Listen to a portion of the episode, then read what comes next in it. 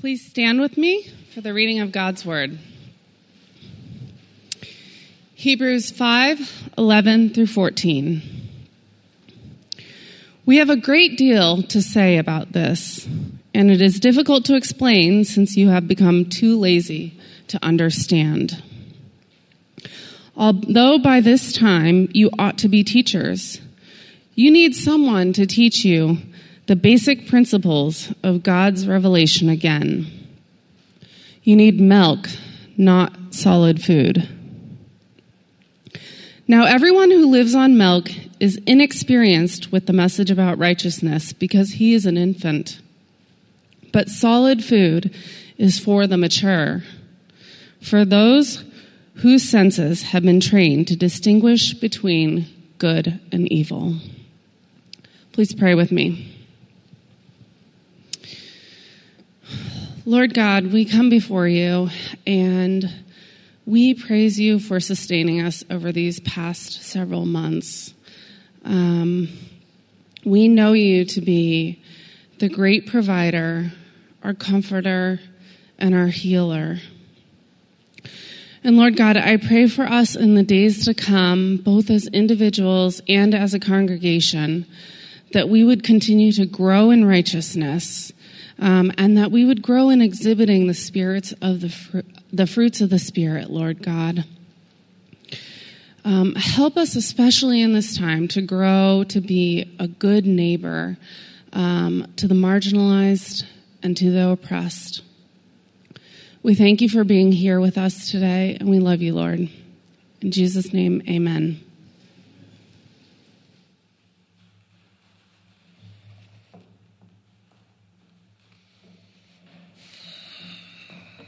Thanks, Katie.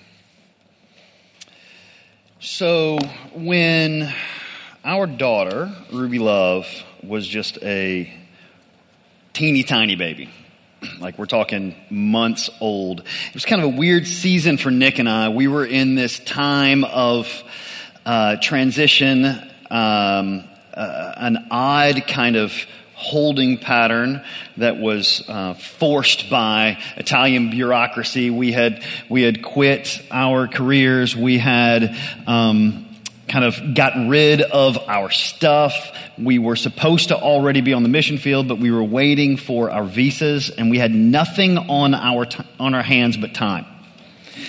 It was during this season that Ruby Love was was transitioning as a as an infant into the world of solid foods. So, Nick, trying to fill this great void of time that we had, took it upon herself to make every bit of her baby food. What she would do is she would, she would make these elaborate casseroles you know, with different meats and all kinds of different spices. And then she bought like this, this hand grinder and you would put the casserole into the grinder to get it to baby food consistency. And you'd start by feeding her one casserole and it was almost completely liquefied. And then the na- next casserole was a little more elaborate and had some different meats and had some different spices and it was a little less ground. And you go on and on and on until Ruby Love had tried just about every food on the planet before she was six months old and was beginning to eat more solid foods. Now, fast forward, by the time Ruby Love was two years old, she was eating her weight in raw salmon from the only sushi bar in Perugia, Italy. She had an incredibly broad palate. She was very curious about food. She was, she was growing, um, in, in, in, in unbelievable ways. You see, pediatricians tell us that, that the transition from, from milk to solid foods, it's, it's important for many reasons. You have a broader range of vitamins and minerals that you can get. But even, even beyond that, a transition to, to solid foods, introducing solids is important for helping babies just learn basic motor functions, learn how to eat, give them the experience of new tastes and new textures and a broader range of foods. It even, it even develops the teeth and jaws and muscles that are necessary as you grow and begin speaking and learn how to communicate. All of that can be traced back from the, the transition from milk to solid foods. Now, if any of y'all were watching online last week, you know that, that we're now in the second week of our summer sermon series. And, and this summer, we're going to be talking about whole life stewardship, what it looks like to be all in in our spiritual journey, in our pursuit of Christ, and, and defining, um, reclaiming that word stewardship, you know, which we'll be defining as the careful, responsible, and intentional management of resources that are entrusted to us for kingdom purposes. Last week we talked about how, how God is the creator and therefore owner of all things. As a result, we as his children owe him all things. So we're going to be walking through this idea of what does it mean to, to manage everything that God has given us, our lives themselves. Yes, that includes finances, but it goes so far beyond that. What does it look like to, to manage, to be good stewards of, of our relationships, our gifts, our talents, of creation, of the opportunities that God gives us? Now, you may be asking, okay, what does stewardship and stories about homemade baby food have to do with Hebrews 5 and the passage that Katie read for us this morning? I'm glad you asked if we are to be good stewards, if we are to engage in biblical whole life stewardship, it begins with stewardship of our faith journey, stewardship of our spiritual maturity. Um, Nick is in a Sunday morning Bible study. And currently they're walking through the book of Hebrews. Just last night, I watched as Nick and Jamie Morrison, who is one of the leaders in this Bible study, discussed, debated, argued about, chewed on Hebrews chapter 6, which is where they were this week. There's some difficult stuff in there. There's some meaty stuff in there. There's some stuff that's hard to chew in Hebrews. The author of Hebrews knew that. He recognized that. He recognized that it was even difficult for the original readers of the book of Hebrews. And, and you see that in this passage that Katie read for us this morning in Hebrews chapter 5. You see, as, as, as he's getting frustrated, you can sense his frustration. You can, you can almost hear him lament as, as he calls them lazy. As he says, here, here in verse 11, that, that they're, they're, they've already become too lazy to understand. He's shaking his head as he writes the words, You should already know this. But I continue to have to re explain so many of the basics. You see, for so many of us, Christianity, our spirituality, so to speak, we consider it to be passive. You know, we, we walked down the aisle so many years ago when the choir director was leading us in the, you know, seventh a cappella chorus of Just As I Am. Um, or, or when we were in the sixth grade at church camp and Michael W. Smith was playing in the background, or when we recited the spiritual laws, or the, the sinner's prayer, or whatever it was, we had kind of that moment. And then we really didn't do anything after that. My, my name is written in the Lamb's book of life, and now I can just sit back and receive. Now, before we go any further, I need to make sure that everyone in these pews, everyone watching online, we all know that we know that we know that our salvation is by grace through faith, period. Through faith, period. If we say faith and whatever comes after the and, that is blasphemy. Including, comma, but not limited to, comma, spiritual growth and maturity, reading and studying the Bible. We do not earn our salvation. We do not keep our salvation by reading and studying the scripture, by, by growth and spiritual maturity. Although those things can be and are tangible evidence of the Holy Spirit's work in our lives. I just need to make sure we all understand that I am not saying these things we talk about this morning are in addition to faith. These are not saving things, but they are evidence of a saving faith in our lives.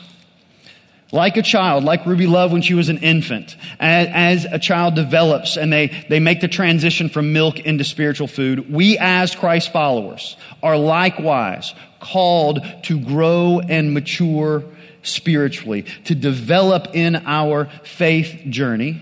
And in order to do so, at some point, we must begin to eat solid spiritual food. It's exactly what the author of Hebrews is lamenting here in chapter 5. I wish I didn't have to go over this again, but you've become lazy. You can only be fed milk, not spiritual food. It's not the only time that metaphor is used in the scriptures. 1 Corinthians chapter 3, as Paul is writing to the church at Corinth, he says basically the same thing. I really wish I could give you more. I wish I could feed you solid spiritual food, but you're not ready. You're still too immature. You're still on milk. 1 Peter chapter 2, Peter encourages Christ followers to be insatiable in their, in their pursuit of their Savior, to be insatiable in their spiritual maturity and their spiritual growth so they can continue to develop and rid themselves of deceit and anger and envy and hypocrisy. We are called to grow and mature spiritually. Now, some of you may be thinking right now, okay, Hannah, just a minute ago you told me once again that I am saved by faith alone. And now you are also telling me that I am called to spiritual maturity and growing and developing in my faith journey. My question is, why put in the effort? If I walk down the aisle and I said the prayer and my name is written in the Lamb's book of life, what's the point? Why can't I just sit back and be lazy? Well, once again, I'm glad you asked. We are called as good stewards of the resources we've been given, including our faith journey, to be intentional about managing those resources for kingdom purposes, for the glory of God. And there are incredible, tangible kingdom benefits to us growing spiritually, to us continuing to develop in our faith journey. The first one, the, the author of Hebrews mentions here in this passage. We've had a great deal to say about this, and it's difficult to explain since you've become too lazy to understand. Although by this time you ought to be teachers, you need someone to teach you the basic principles of God's revelation again. By this time, you, who self identify as a follower of Christ, ought to be able to teach, and yet you've been lazy. The Great Commission, Matthew 28. What does it say? We're called to make disciples, go therefore and make disciples of all the world, baptizing them in the name of the Father and the Son and the Holy Spirit. What does it say next? Teaching them all that I have commanded. That's how we make disciples. We teach. We walk our spiritual journey, we grow and we mature. And as we're a few steps further down the path, we can teach those a little bit behind us. We can teach those walking with us. if God is who you say he is, if God has done what you claim he has done in your life, you should be desperate to teach others about it. You should be desperate to help others to grow and mature in their spiritual journey, to teach others what you know about their Creator. And what it looks like to have a, a living, real relationship with a living Savior. We're called to grow spiritually so that we can teach. We're called to grow spiritually so that we can think critically and engage our culture. I don't know if you guys have noticed, but there are a few things going on in the world right now. Each of us, every single day, are bombarded with big, major issues as a Christ follower, what should our response be to racism in our world today? What should our response be to a history of racism in our country? As Christ followers, what should our response be to various Supreme Court decisions or postmodern ideology or, or all of the nuance and intricacy of transitioning in a time of a global pandemic? It is through spiritual growth and maturity, intentional management of our faith journey that we are able to engage our culture and engage these concepts. Engage these issues. In 1 Thessalonians chapter 5, as Paul uh, is writing to the believers in Thessalonica, he, he says, he implores them, don't stifle the spirit. These things, test these things. Seek out these things so that you can go and engage the culture around you. Luke in Acts chapter 17, he's describing the Bereans and he says, you know what? They're even better than the Thessalonians because every single day they were diving into scriptures and they were learning and they were desperate to learn so they could engage the culture around them. 1 Peter chapter 3. Peter says, as a Christ follower, you should always be prepared to respond, to defend the hope that the world sees in you. The joy that the world sees in you. You should always be prepared to engage the world from a Christian worldview. Through the lens of Jesus Christ in your life. Now there, there is no verse in this book that says, in the times of a global pandemic, a Christ follower should wear a mask over their mouth and nose. There is no verse in this book that says, in times of civil unrest and racial tension, a Christ follower should support or oppose the removal of statues that glorify Civil War heroes. There's no verse that I can just say, hey, go to this and this is what it says to do. But this book, this Bible, God's living, breathing word, absolutely addresses every single one of those issues. We love the cliche, what would Jesus do?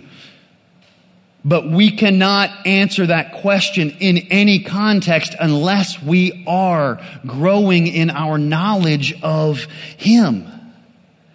We need to be able to recognize how, how scripture addresses each of these issues and we need to be able to, and prepared to apply it to our lives and to our world. In order to view all of these things that we're faced with through the lens of Christ, we must spend time examining Christ, getting to know Christ and his teachings, getting to know the Word of God. Because make no mistake, you will view these issues through the lens of something. And if not this, it will be the lens of Fox News, or it will be the lens of the East Nashville Facebook page, or it will be the lens of your social media feed. You will be influenced by something. We as Christ followers are called to engage in our culture through the lens of Christ himself. We cannot do that without intentionally, carefully, responsibly growing and developing in our faith journey. These times are not for the faint of heart, nor are they for the willfully ignorant. We're called to grow so we can teach. We're called to grow so we can engage our culture and think critically. But at the foundation of all of that, we're called to grow and develop spiritually so that we can know our Savior better and more intimately. You know, during times of racial tension, uh, during, during February, Black History Month. You, you see all over everybody's social media feed Martin Luther King Jr. quotes. Hate can't drive out hate. Only love can do that, right? You see it everywhere. You know, the implication being of how much we love and respect Martin Luther King Jr., how much Dr. King has influenced our lives, but so often if you were to have a conversation with the person that posted that quote, say, How has Dr. King influenced your life? What do you know about Dr. King? Well, he said that. Um, there was the I Have a Dream speech. He was a civil rights leader, peaceful protests. The basics. I can kind of give you the basics. He was shot in Memphis. But for many of us that would claim to respect and be influenced by his teachings, we are influenced on the surface only, only vaguely. The teachings of Dr. King may be in the forefront of our mind once or twice a year, rarely. Do we consider them specifically in our decision making process? How many of us treat Jesus the exact same way?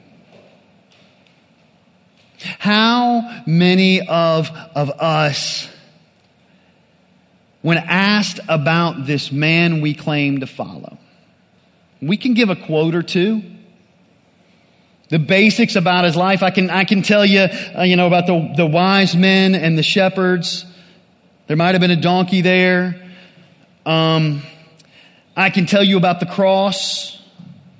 There was a tomb and a rock that was rolled away.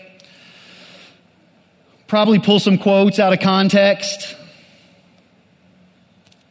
But the reality is, he doesn't influence my, my day-to-day life. I am influenced by this man I claim to follow only vaguely and only on the surface.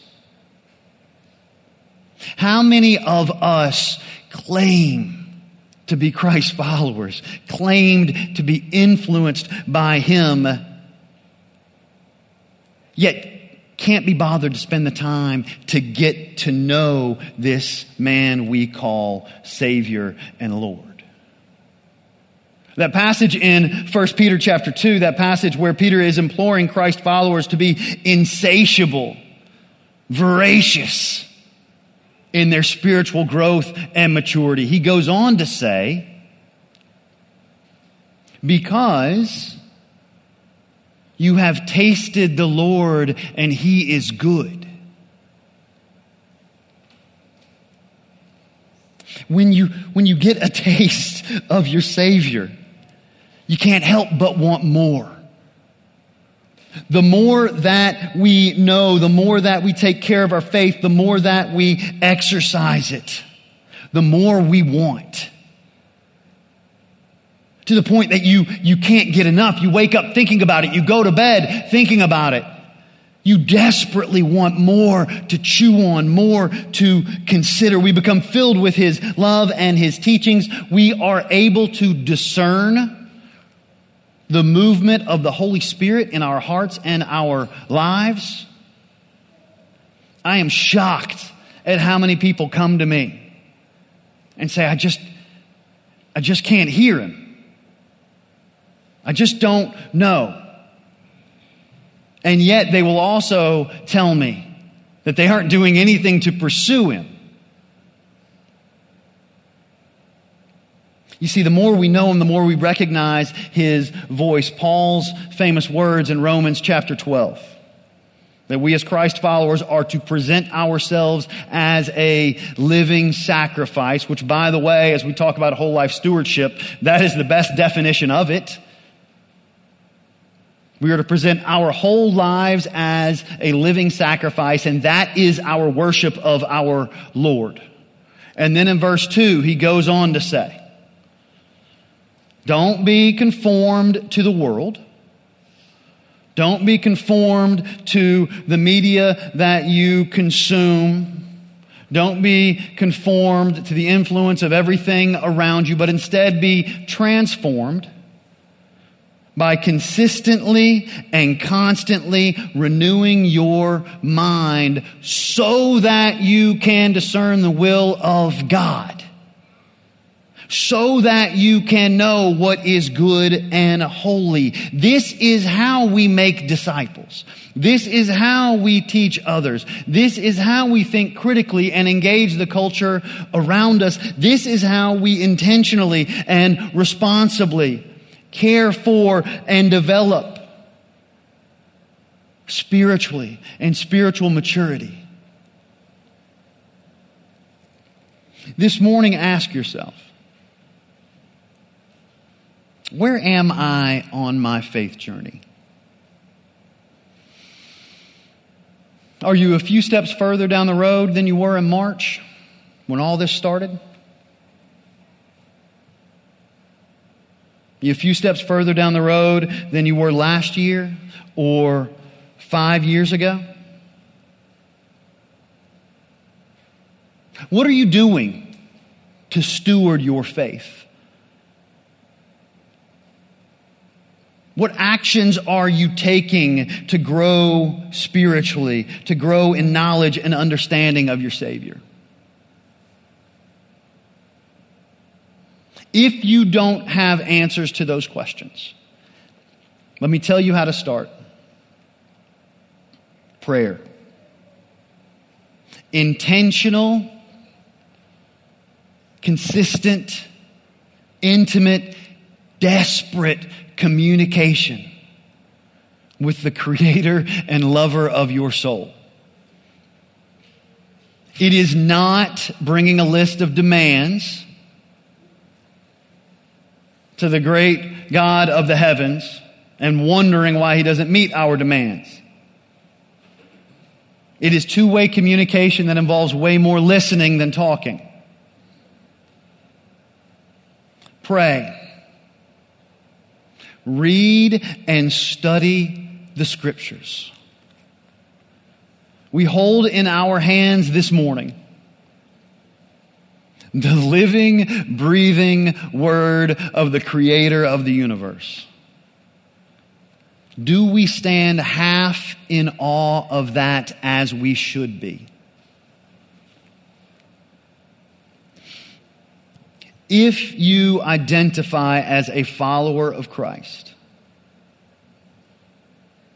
and you do not desire to spend time in His Word, ask yourself why. pray, read and study the scriptures, and finally, walk in community. We were not created to walk this journey alone. We were, we were designed for intimacy and intimate relationships. And we were designed to be walking with other Christ followers so that we can encourage one another, so that we can hold each other accountable, so that we can pray together, so that we can laugh together, so that we can know and be known. Pray, study, walk in community. If you don't know how to start these things, let us come alongside you in your faith journey. Let us pray for you and with you. If you don't have a Bible, let me get you one. If you don't have community, I've got good news for you. You can find it here. It will be our great honor and joy to walk with you on this journey to spiritual maturity. Would you pray with me?